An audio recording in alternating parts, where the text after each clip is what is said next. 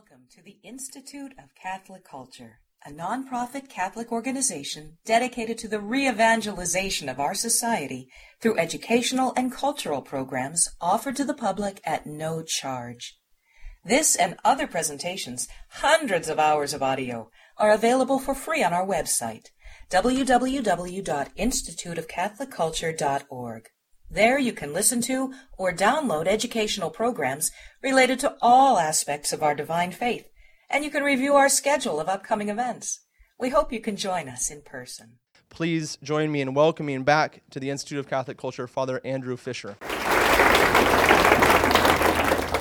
Thank you all very much. It's an honor to be here.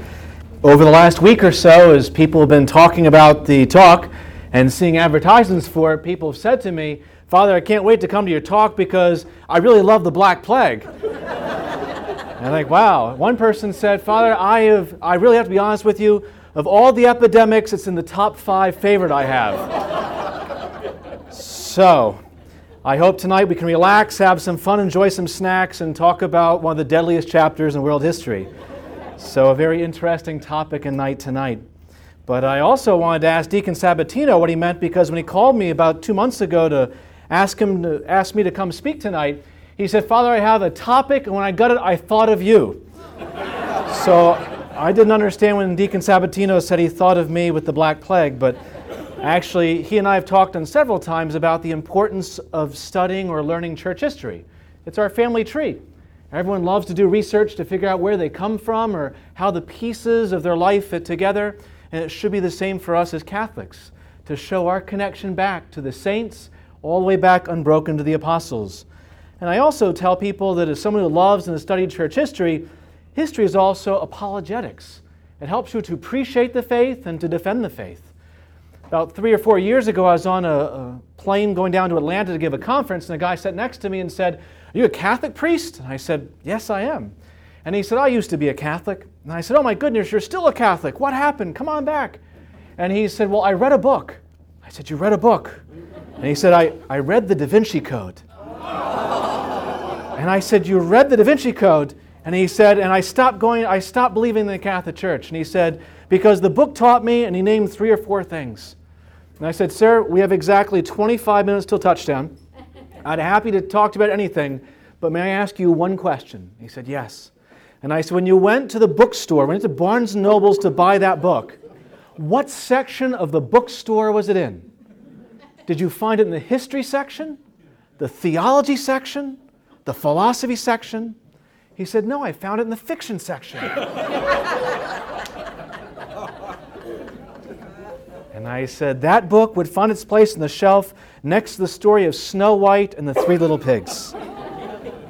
so for us, it's so important to know our faith, know our church history, because it teaches us so much about, as Sabatino said, how God is at work in the tangible, concrete events of human life and choices in history.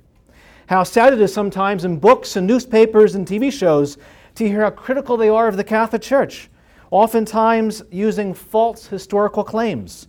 Some are pretty wild claims. And other times, when they tell the story, they only tell half the story and not the whole story. And the half the story they tell is usually the half that doesn't fit in to what the church is really all about. So I tell you tonight, just because it's in print or it's on the History Channel and it refers to the Catholic Church or it's in the editorial section of leading newspapers, please know, do your homework, and find out what the real facts are about the Catholic Church, the teachings of the church, or church history. So tonight I'd like to speak to you about the plague and its effect on the culture and history of Europe in the 1300s and how it really did play a, a landmark moment in the beginning of many things in European history and church history.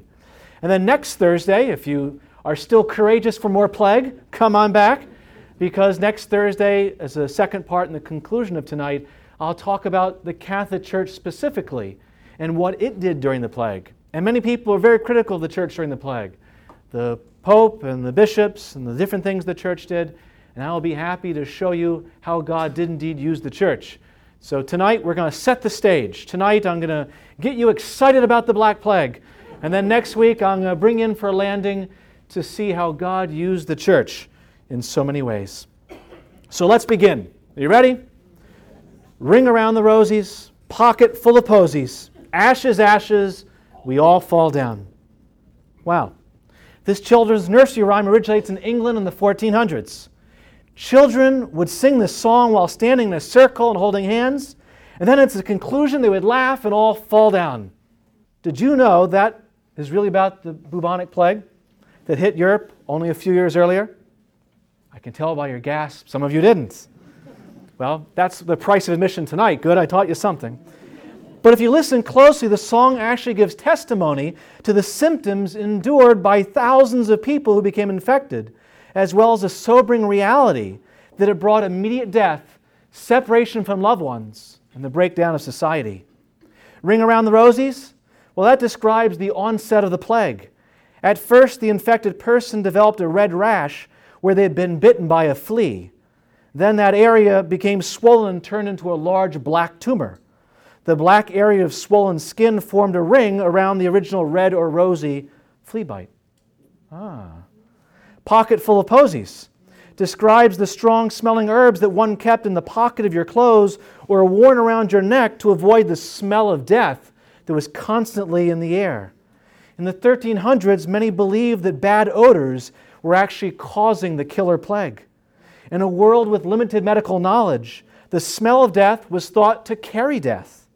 For this reason, people carried strong smelling perfumes or flowers with them, even wrapped in their handkerchief as they walked around to avoid breathing the same air as infected people.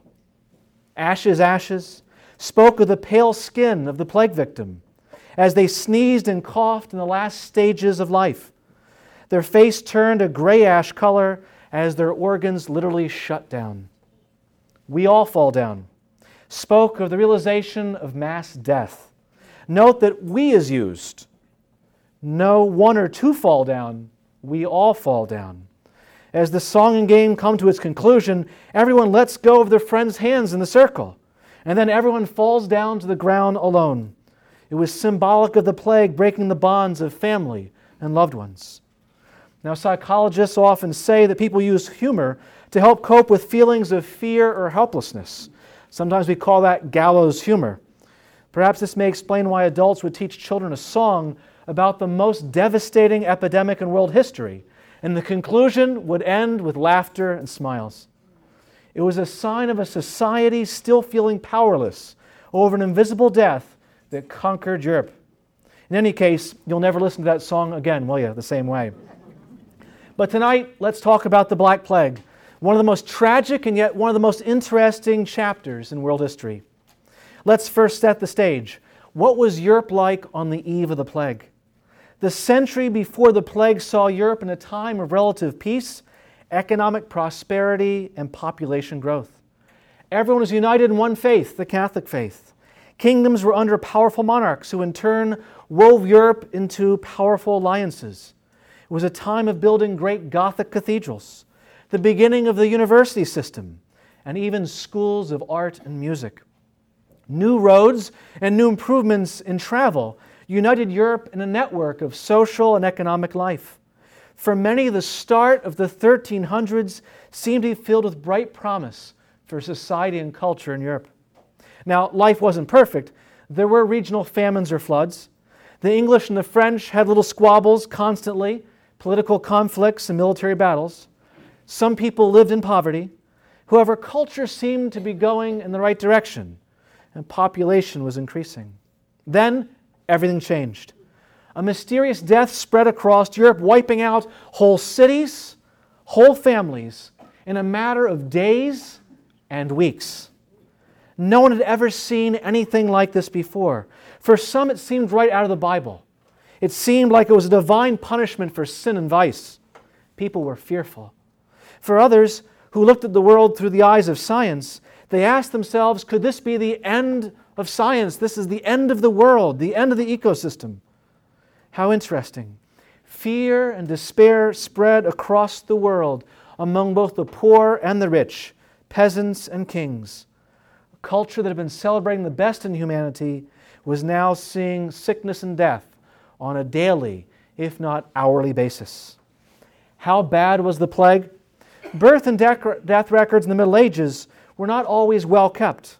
but historians estimate the plague killed an estimated 100 to 200 million people. Please try and understand that would equal one third to one half of the entire population of Europe in the 1300s. Let me repeat one third to one half of the population of Europe.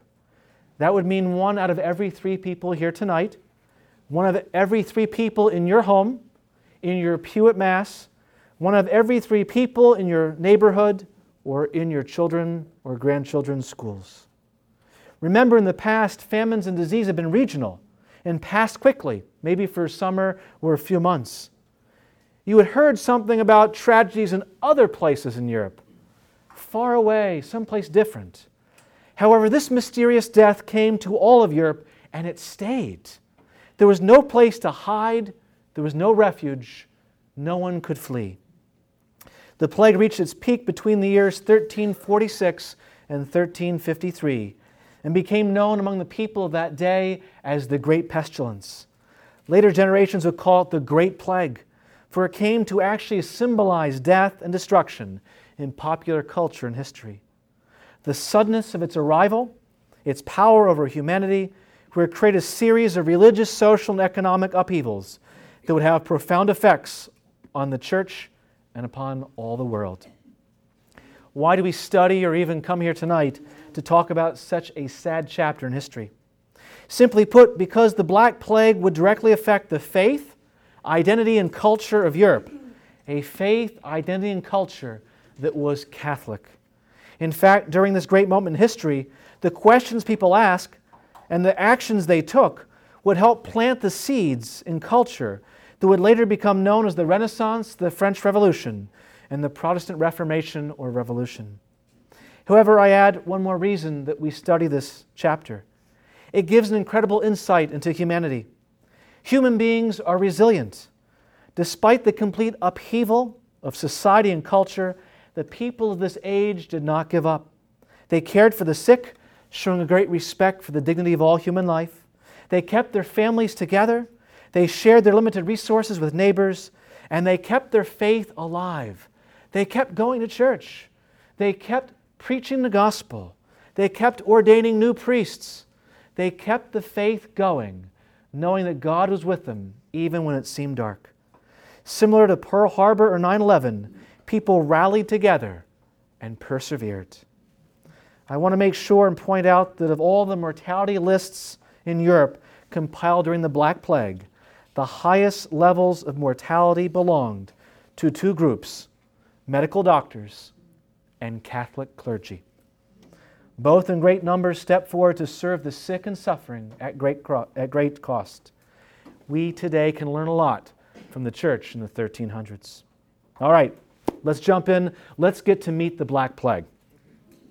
Medical experts believe the Black Plague can be traced back to populations of fleas living in Central Asia or Western Europe in the 1300s. The fleas in that area carried a certain bacteria known as Yersinia pestis. These Asian fleas found refuge by attaching themselves to large, fat, black rats. These rats lived in large populations and often survived in their proximity to human beings. These rats lived off the garbage of human homes or campsites. But since rats die quickly from the disease, the fleas needed new hosts in order to survive. And since the rats were living in proximity to humans, the fleas attached themselves to men and women. When a flea bit a human being, the bacteria entered the bloodstream and drained into the lymph node. The lymph node would consequently swell to form a large, painful tumor called a bubo, which is where we get the word bubonic from. This painful tumor would grow into the size of an egg or even an apple. The tumor would manifest itself in the groin, on the thigh, in the armpit, or on the neck. Although at first the bite area was small and rose colored, the infection area quickly became swollen and turned black. The infected person could have several large black tumors across their body, and thus it became known as the Black Plague. Once bitten, the infection took three to five days before a fever, flu like symptoms, and small tumors appeared. Once the plague manifested itself, the person died in another three to five days. So think about it between bite and death was less than a week. Records tell us the plague was fatal in 90% of the people who were infected. Please note that since it only took a few days to manifest itself, you could be a carrier of the disease and go other places before you knew it and before other people knew it as well. Since the plague was bacteria and carried by the human bloodstream to the lungs, plague victims would produce contaminated droplets of blood or mucus when they coughed, sneezed, or vomited. Sadly, this meant the victims of the plague now passed on the infection to those who cared for them or who lived in their home. Medical experts say that what started was one plague that now took on two forms a bubonic plague, spread by fleas which settled in the human lymph nodes, and a pneumonic plague, spread through contact with human blood or mucus, of an infected person. Now there are two ways the plague was being spread. Well, how'd the plague get from Asia to Europe? Research has shown the plague left Asia via travelers and soldiers on roads built by merchants that connected southern Asia to the Black Sea. Mongolian armies patrolled these areas between Asia and southern Russia, often making use of crowded military camps along these roads. In the summer of 1346, reports of a plague broke out among the Mongolian army as they launched an attack on Italian merchants who were staying in fortified trading posts in the, reg- in the region of Kaffa, located on the Crimean Peninsula in the Black Sea. During their unsuccessful siege, the Mongols began losing great numbers of their soldiers due to this mysterious death that was in their camp.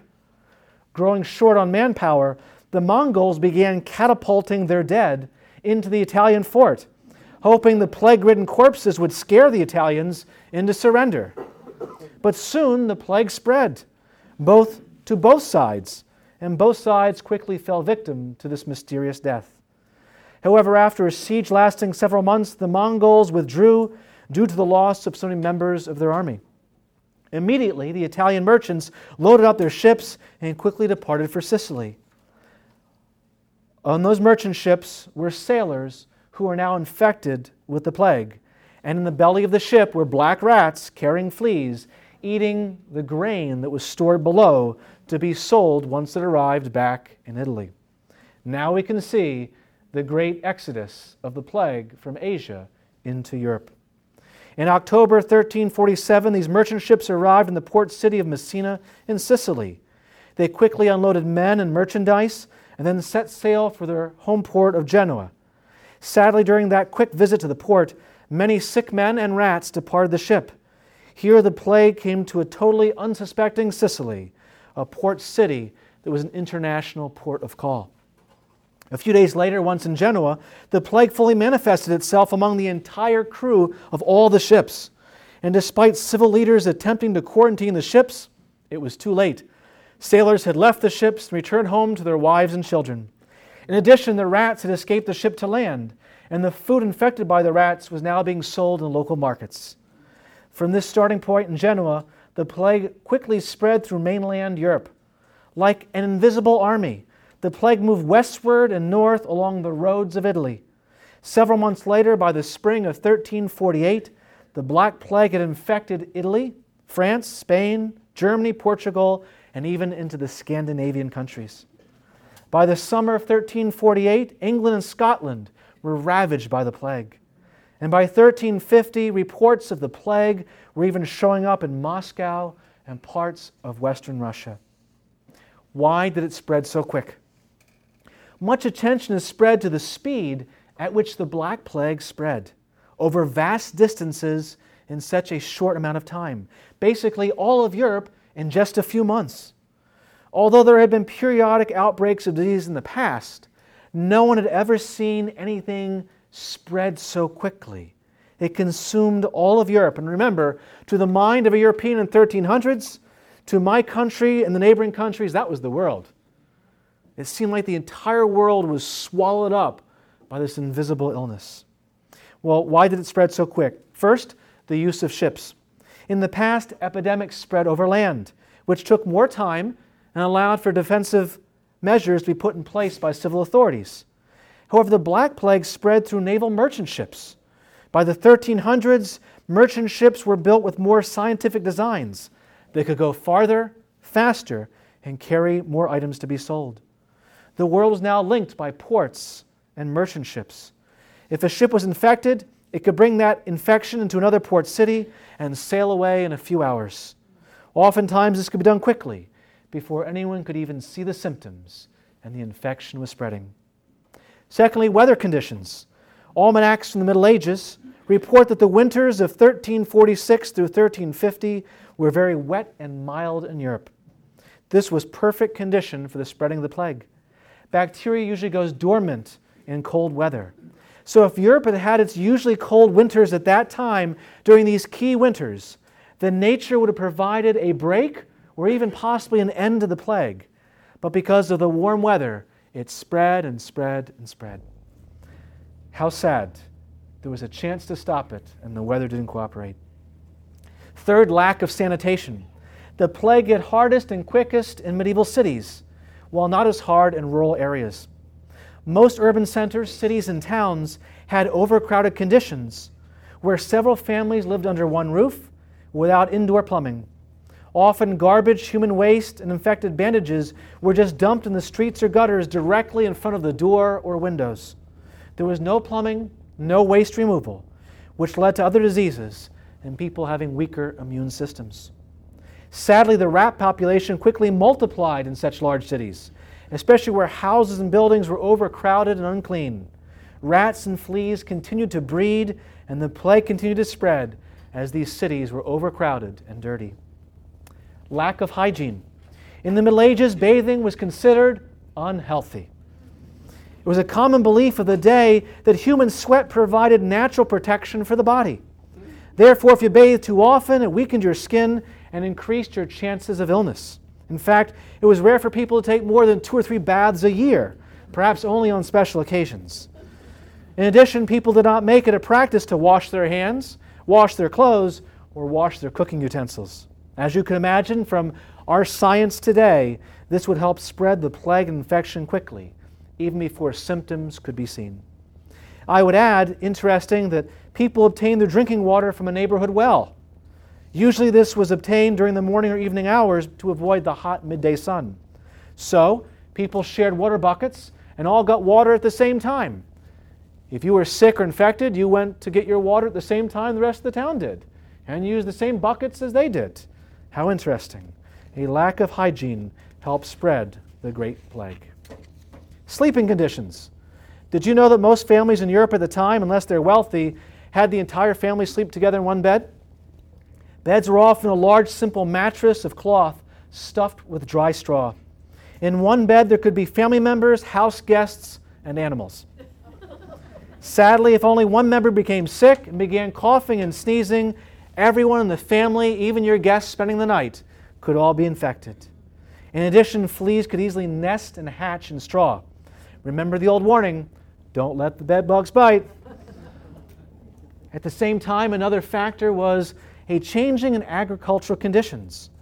In the century before the plague, there had been a growing birth rate and a steady increase of population in Europe. However, there was a problem. The farming and food production techniques had not kept up with the demand for food. In many areas of Europe, farms and large estates did not have the ability or the foresight to think ahead to increase food population in case of emergency or disaster. Further, there was limited storage. You didn't in those days produce more food than you needed because they really didn't have refrigerators or places to store the food. You basically produced exactly what you needed day by day or at least week by week. In addition, most of the farmers were serfs or peasants. They didn't own the land, they had no decision or power over their land. Even if they wanted to, they couldn't increase the farming or crop population. Only the Lord of the Master, the manor, who saw all things, only they could do it, and they weren't farmers. Sadly, when the plague did hit, some areas of Europe did not have adequate food supplies, and so that brought about additional problems of famine and poor nutrition. After all, if you're sick or weak or starving, your immune system is even weaker to fight the plague. Lastly, the new use of land in Europe. Tax records in Europe in the early 1300s show that large landowners decided to go for something more profitable than crops. They began raising more animals and building mills. Herds of animals provided for the growing demand for meat in the 1300s, and mills provided for their growing demand to manufacture wool and textile products. This set the stage for two problems. First, there was less food to be harvested, and secondly, animals can get sick. Animals have an immune system just like we do. And so, if one member of the herd got infected, guess what? The others did as well, and they died. And then not only the land was not harvested, because it was set apart for animals, but now you lost your herd as well. Think of mad cow disease. It takes one and spreads to the rest of the herd. I'd end by saying the Hundred Years' War also played a factor. France and England had been at war since 1337, and the war would continue until 1453. It was on and off. There were military battles across the French countryside that destroyed crops and also men. War required soldiers, so for several decades, the strongest and healthiest men were taken away from the villages to fight. Therefore, when the plague hit Europe, it hit many towns where the only people left behind were unfit for military service due to age or health. A slow and drawn out war across France meant that plague attacked many villages in England and France that were populated by the weak, by the elderly, by women and children. Sadly, many of these victims would quickly give in to the plague. So, what was the plague like? Did whole towns really perish? Yes. Think about that for a moment. Historians estimate that 30 to 50 percent of Europe's total population died of the plague. 30 to 50 percent. In the space of two years, one out of every three people was dead. It's a truly mind boggling statistic. For this level of fatality overshadows the death rate of Europe during the Second World War and more than twice the number of people in modern world that were murdered by Stalin during his reign in the Soviet Union. Some authors liken this to the world having a nuclear war, where in just a short few days, such a large segment of the population could be wiped out. Between 50 and 75 percent of Florence died in a single year in the first six months of the plague. In Venice, 60 percent of the population died in the first years. And medical records in Venice state that at its height, 600 people a day died in Venice. What was it like to live in a city where the population disappeared overnight? Life changed for everyone. Imagine your butcher or fruit vendor suddenly dying and the market shutting down. Imagine your carpenter or local repairman no longer taking appointments, no longer wanting to talk to you for fear of spreading the disease. Imagine horse stables and blacksmiths not keeping trade routes and horses going. Imagine having no one to repair your house or your bridge because the workers all died. Imagine graveyards being filled and bodies not being buried because all the grave diggers had died of the plague. Imagine looking out your window to see the constant stream of people carrying their sick in horse drawn carts to convents, monasteries, or parish churches. Remember, in this day, there were no social workers or hospitals. You had to go to monasteries, or you had to go to places run by religious orders. Imagine the sight of dead bodies piled in the streets because there was no one to take them away. Imagine parts of Europe where government, civil courts, commerce, and entire cities came to a halt. City festivals, patron saints' feast days, carnivals, and processions were all postponed for fear of spreading the plague. During this time, even weddings and engagements were postponed. And of course, this delayed the birth of children to replace the dying population. Why didn't doctors do something? Well, medicine in the 1300s knew something about disease, but didn't fully understand the spread of disease. Many believed the disease was spread simply by smell or by the air. The bad smell was strong and upsetting. Many were convinced that avoiding the smell of death, the pocket full of posies, that would solve everything. But of course it didn't. People burning incense or lemon leaves or pine in their house or carrying a handkerchief with cologne just didn't solve the problem. Many doctors, nurses, and people who'd studied medicine all quickly died because they were there on the front lines helping plague victims. Sadly, society still demanded doctors. So, what did society do? They deputized plague doctors.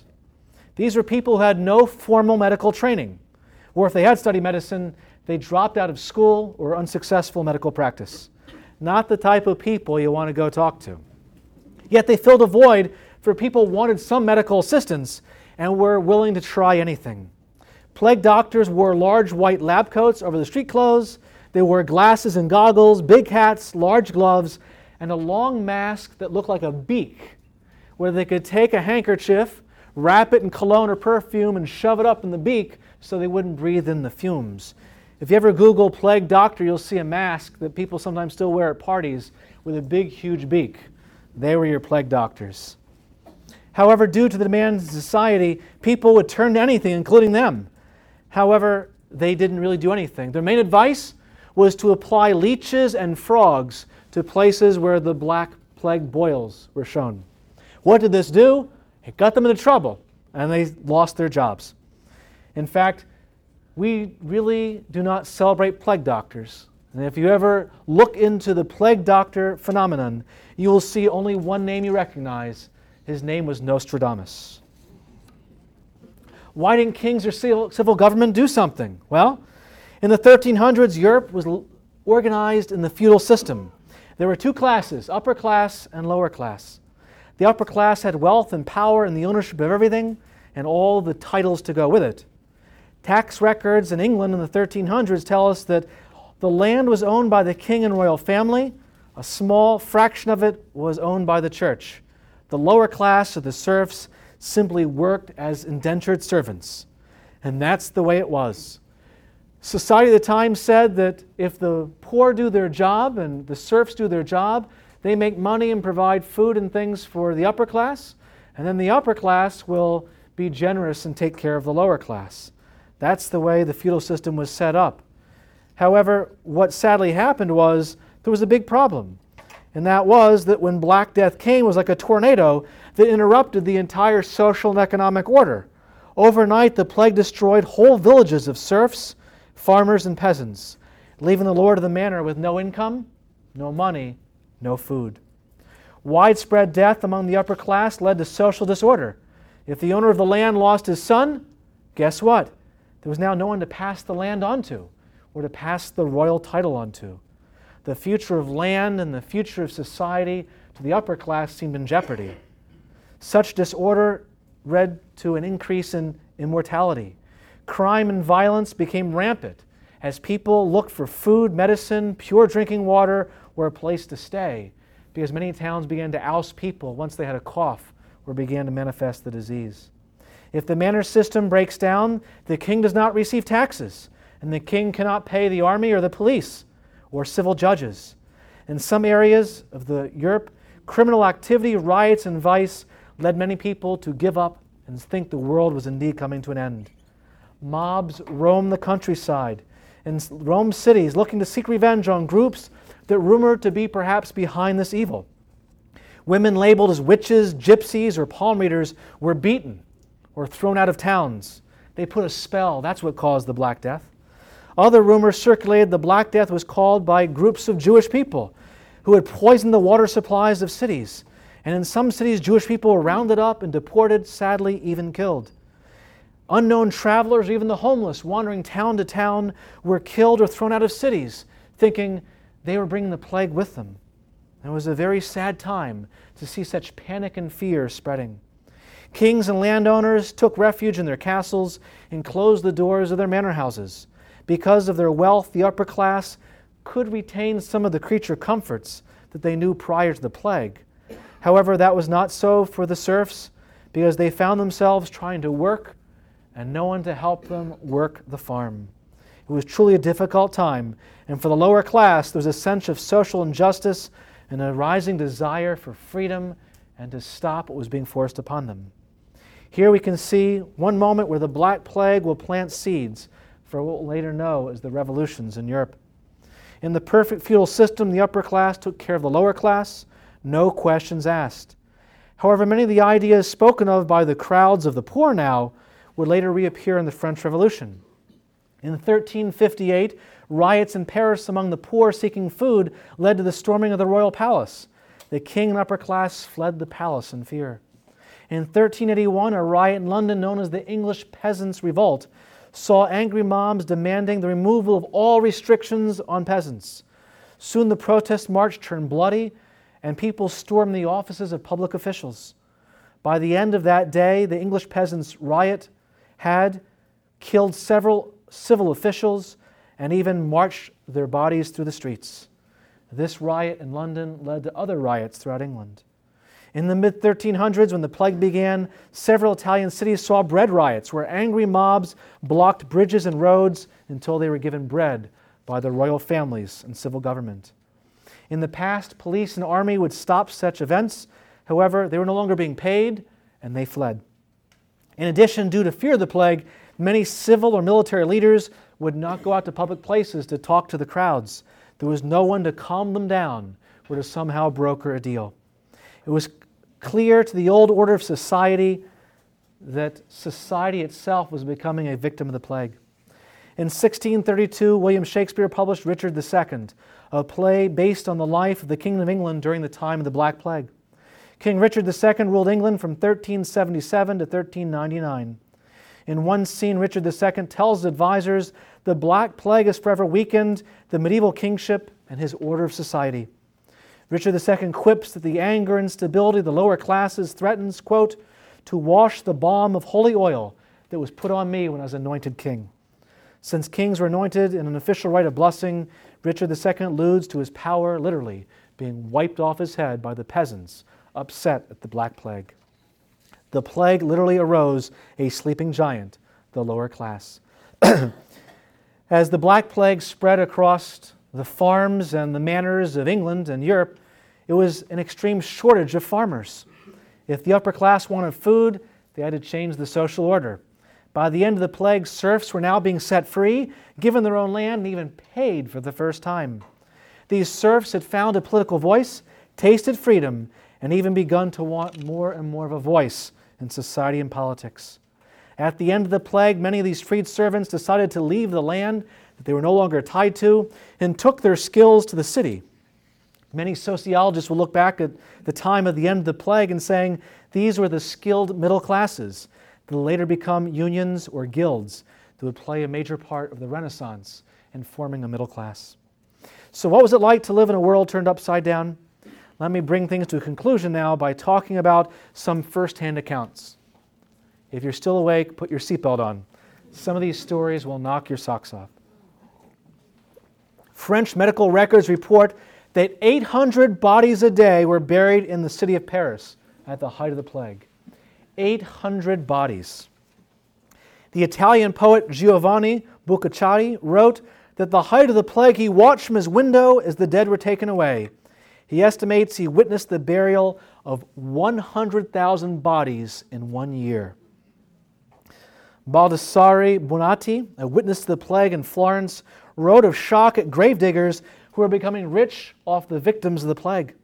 Each week, as the plague went on, the gravediggers increased their price, demanding more and more, and they earned the name vultures. Walking the streets each morning with a cart, they took away the bodies of those who died during the night, who had been left out in the streets by family members or civil officials. These vultures would then bury them in mass graves and return looking for money. Every time I read that, I can picture a Monty Python skit taking place. A collection of essays written by nobles in Florence in 1348 tells how the burial rites and customs of mourning the dead had to be changed due to the plague.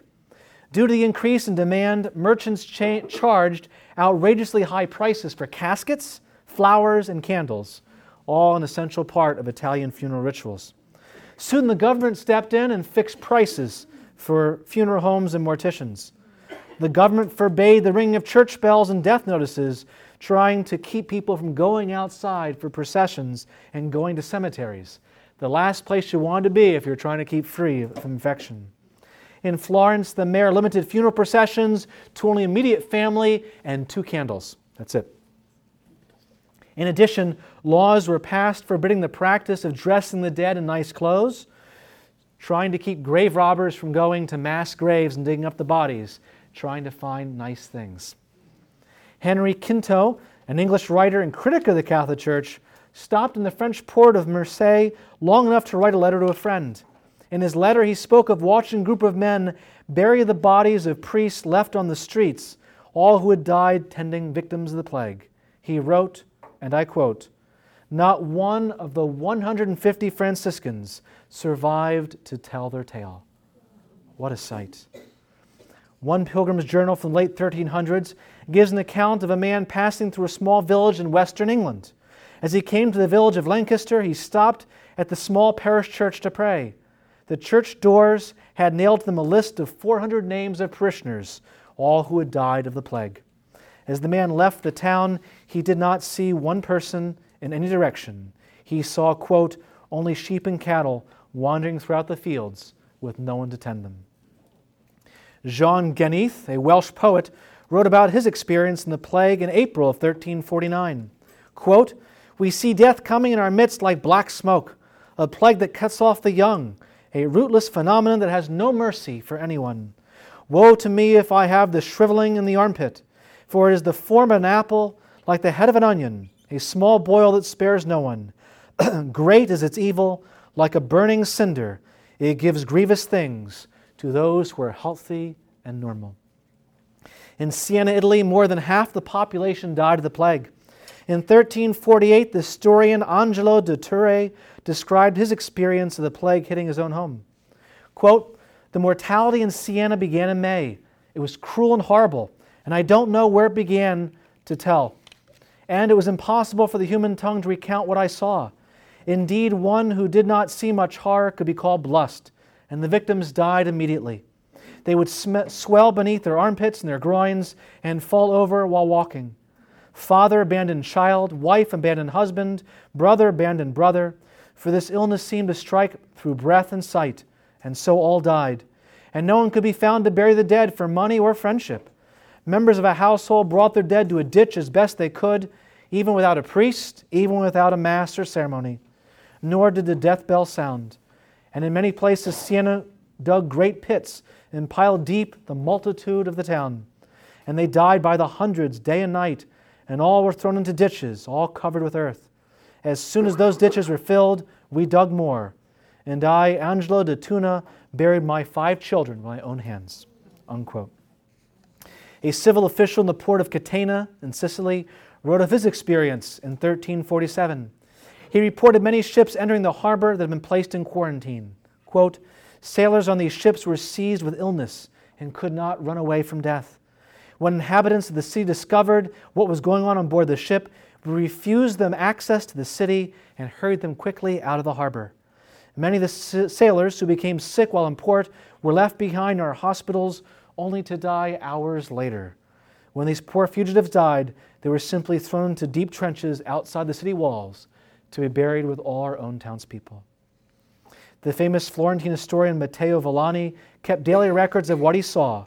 His journals gave vivid descriptions of the townfolk that were buried in mass graves with no identification given to the dead.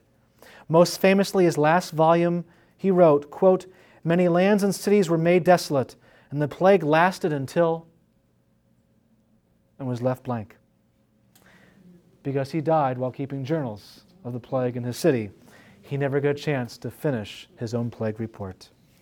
So, permit me just a moment or two to come to conclusion. People often say society is best reflected in art and literature. What was the art and literature like during the Black Plague? I'm glad you asked. well, we can start by looking at tombs. Prior to the 1300s, people were buried in large slabs of stone. In fact, they were highly decorative. If you look at medieval knights, you actually see a sarcophagus. You see the knight in a suit of armor or the damsel with her hat and fine clothes. They are buried with a sense of joy and a sense of peace. During the Black Plague, when people were buried, they were usually buried in simple graves or mass graves. But if they could afford a decorative grave, you start having graves etched with pictures of skeletons looking out, or pictures of hands with an hourglass turning the, the sands upside down. That began during the Black Plague. It says a lot. You also have pictures of people in their cemetery vaults died during the Black Plague where they're walking and they're talking, or a skeleton has their arm around them, kind of like death is walking them as they walk. Kind of an interesting view of society, isn't it? Another is the artwork known as the Dance of Death. Beginning the style of the 1300s, we see artwork mainly in France and other parts of Europe of skeletons dancing. You would look out and see skeletons playing games, or skeletons cooking, or skeletons sitting around a fire telling stories. Or you'd see people and skeletons in the same scene walking back and forth. In fact, sometimes you'd see people dancing at a medieval banquet with a skeleton dancing with them. And it was kind of the view that the Black Plague had given humanity that all our days are numbered. Who knows? Could be you, could be you, could be today, could be tomorrow. That was the way that art and literature saw at the time. Even sacred church art began to change during the plague. In the past, statues and paintings depicted Jesus and saints in glory. But during the plague, more images of Jesus in the agony in the garden began to show. Images of Our Lady dressed as a widow or in mourning. Our Lady of Sorrows became more popular. And also, we see that many of the saints honored in the past for purity and courage, the Roman martyrs, now were being shown as saints who provided food for the poor, raising the dead, or curing the sick. One piece of literature to talk about the Decameron. It's one of the most famous works of literature written during the plague, written in 1353 by the Florentine poet Giovanni Boccaccio. It's considered among scholars a masterpiece in classical Italian poetry and storytelling. Today, we would call it a novel or a miniseries on cable. The Decameron tells the fictional story of a group of seven young men and three women who flee the plague ridden Florence in 1348 to hide in a deserted villa in the countryside till the plague passes. Each day they're doing chores to keep things going, but one of them would take a break, and at the end of the day, their job was to tell an entertaining story. So every night they told a story, an elaborate tale of romance, greed, power, all among the Italian noble families. Sadly, many of these stories use the Catholic clergy as the butt of the jokes. But this story articulates a growing despair about the future of society and lack of confidence in noble society, the feudal system, nobles, kings, and clergy. and a new theme was emerging called Lady Fortune or the Wheel of Fortune. In other words, one could rise or fall like that. The plague had no favorites. It could be your time anytime. So enjoy life while you could. It could be yours anytime. As a footnote to history, this work, the Decameron, inspired Geoffrey Chaucer to, a few years later, write Canterbury Tales, a story of pilgrims passing through the English countryside who take turns telling stories on their way to a place of pilgrimage, Canterbury Cathedral. Likewise, Chaucer storytellers are not always kind to the Catholic Church and kind of see life and society filled with corruption and vice. So, let me end. How did the plague affect the faith of Europe? You know, I probably should stop here because that's my talk next week and I have to have you come back. Always leave people wanting more, right? But because I like you, Sabatino says that a few more minutes to go, I'd end by saying that this is where we get into apologetics. Many people look at this time and point fingers at the Catholic Church saying that the Pope, the bishops, the monasteries, the monks, the priests, they are corrupt. They didn't do anything. In fact, claims are made that people left the Catholic Church in droves and gave up their faith in huge numbers during the Black Plague. I often read in articles, both not only for preparing tonight, but just because I'm an avid reader of church history, people saying people gave up on the faith. How could God do this? How could prayers and masses not be answered? But I have to tell you that I'll answer all these claims in their fullness next week. But I really want to, you to know that Actually, the plague awoke deeper faith in people. Instead of people turning away from the Catholic Church, people came to the church seeking faith, looking for the sacraments, restless about questions of life and death, requesting works of mercy and charity. The demands placed upon the Catholic Church, both spiritual and material, at this time were incredible. In addition, like the rest of Europe, the Catholic Church had no time to prepare it literally met the needs day to day, hour to hour, with faith, hope, and love. Remember, in this day in the 1300s, there was no United Nations, no Red Cross, no Doctors Without Borders, no UNICEF, and no National Guard. Where did people go knowing they could be loved and cared for?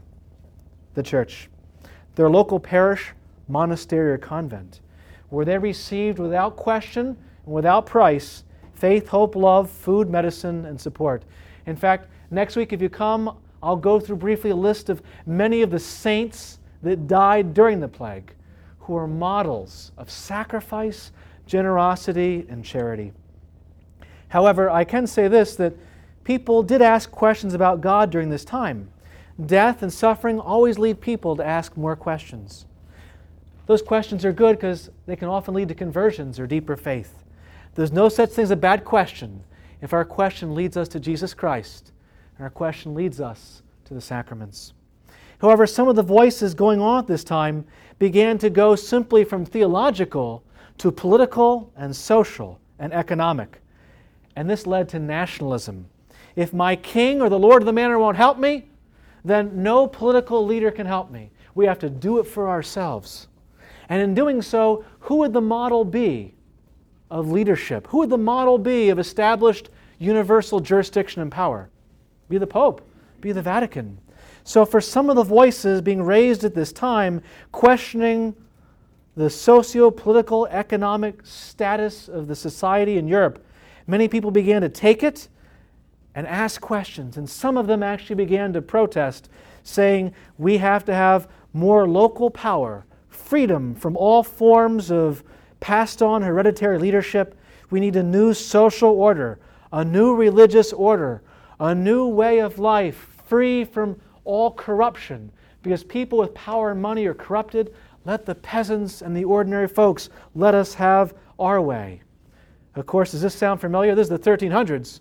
In the 1500s, this would manifest these seeds in many ways with a rise of nationalism and also Martin Luther and also the Protestant Reformation, the Protestant Revolution. You can see in the Black Plague the beginning of the French Revolution, the Protestant Reformation, and I'd end by saying the Renaissance. And I end now by truly saying that when you're faced with such death, either you give up or you find hope and faith. And so for the Catholic Church, coming out of the darkness of the Black Plague in the Middle Ages comes the Renaissance. Because the church is resilient. And the church has a beautiful vision of humanity.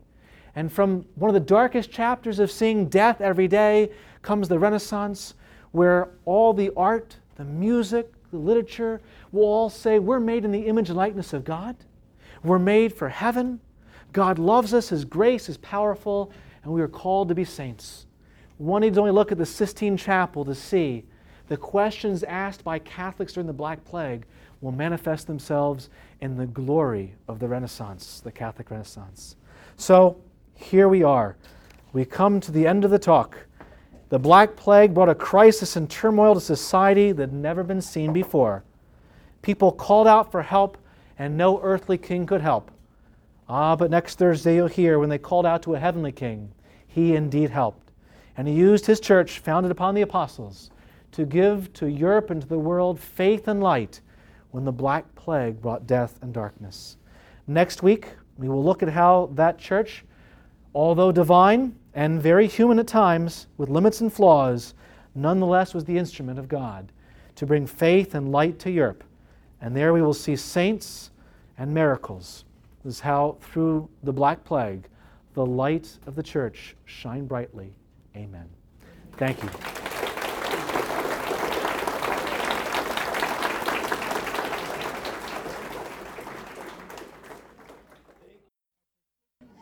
Thank you, Father Fisher.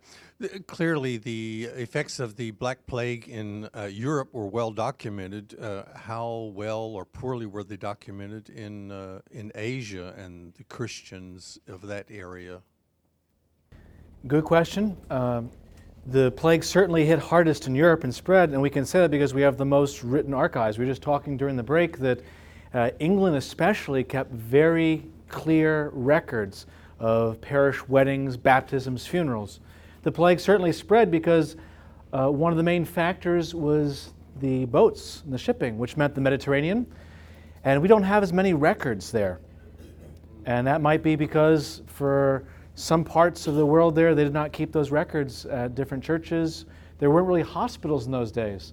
You know, really, hospitals, you hear about more next time. Religious orders were known for their hospitality. You showed up, you were a stranger, you were sick, you were dying, they would just take you in.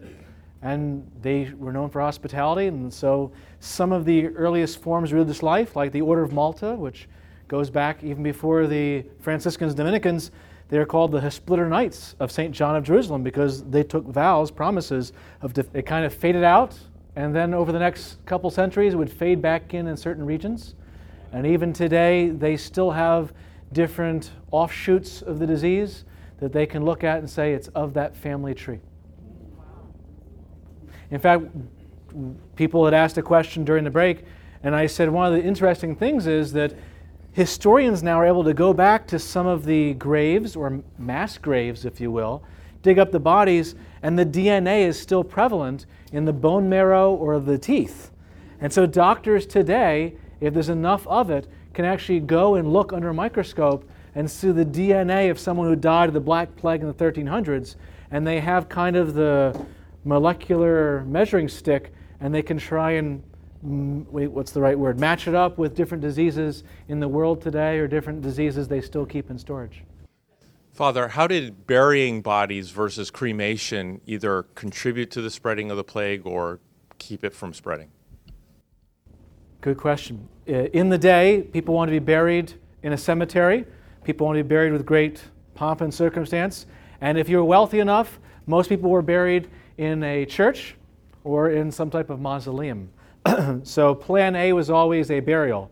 Plan B in those days, the cremation, was done really in case of emergency, and also burial at sea or in rivers, too.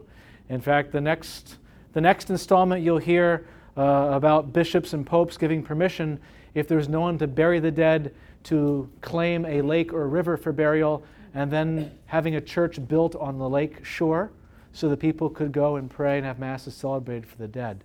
But it was a great problem because if someone died, who would bury them? You didn't want to be infected. Or if the person who died left their spouse and children infected, they weren't strong enough to do it. So if you remember, you had grave diggers costing exorbitant amounts of money to do it. And in doing it, they sometimes took away the nice clothes you had to the point where the civil officials had to get involved. It's, it's fascinating to think. But the main thought in those days was to be buried in a cemetery but the cemeteries filled up. Remember, the one statistic was I think it was in Paris at one point, there were five to 600 people buried a day. Uh, Father, I'm curious whether the uh, plague uh, affected any of St. Thomas Aquinas' thought, whether we'll find out next week, and what, if anything, we can prepare between now and then. St. Thomas Aquinas' thought. thought. Well, you'll hear next time about what Catholic theologians said about life and about perseverance and certainly he was one of the pillars of the faith. You'll also hear about the unique work of mendicant orders, that at a time when people needed the education of the faith, you had Franciscans, Dominicans doing most of the work traveling town to town, which is very dangerous because if you were a priest assigned going town to town to preach and teach, you didn't know what town you're showing up in, what your chances were of finishing the, the preaching duty there. So fascinating. Paris was a large city. I don't know the exact number, but it was one of the largest in Europe. Father, I'm curious as to uh, what the onset of the plague's effect was on the thinking of the French and English royal houses and the propagation of the Hundred Years' War, and particularly whether it uh, had any deterrent effect on the desire to make war. You know, good question. Uh, the Hundred Years' War, remember, it was not fought for 100 straight years. It was fought periodically, back and forth, back and forth. In addition, in those days, it was kind of gentleman's warfare where you didn't fight all year long. You massed up for a big battle, took the winter off. Maybe it was a holiday or a holy day, took the week off. So the Hundred Years' War was spread out and it went for a long time over many generations of both royal families. It was uh, an issue involved because you were going through mainly the French countryside fighting, and in that time you had whole French villages being, being taken out. In addition, you were taking away from villages men that were not able to stay and do a lot of the farming or a lot of the work.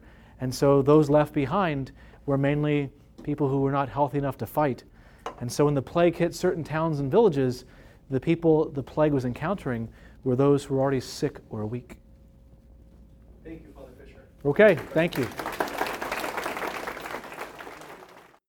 We hope you enjoyed this presentation from the Institute of Catholic Culture. If you'd like to learn more about the mission of the Institute and how you may become a part of this important work, please visit our website at www.instituteofcatholicculture.org or call us at 540 635 7155. And may the glory of Christ Church be ever more manifest upon the earth. St. John the Evangelist, pray for us.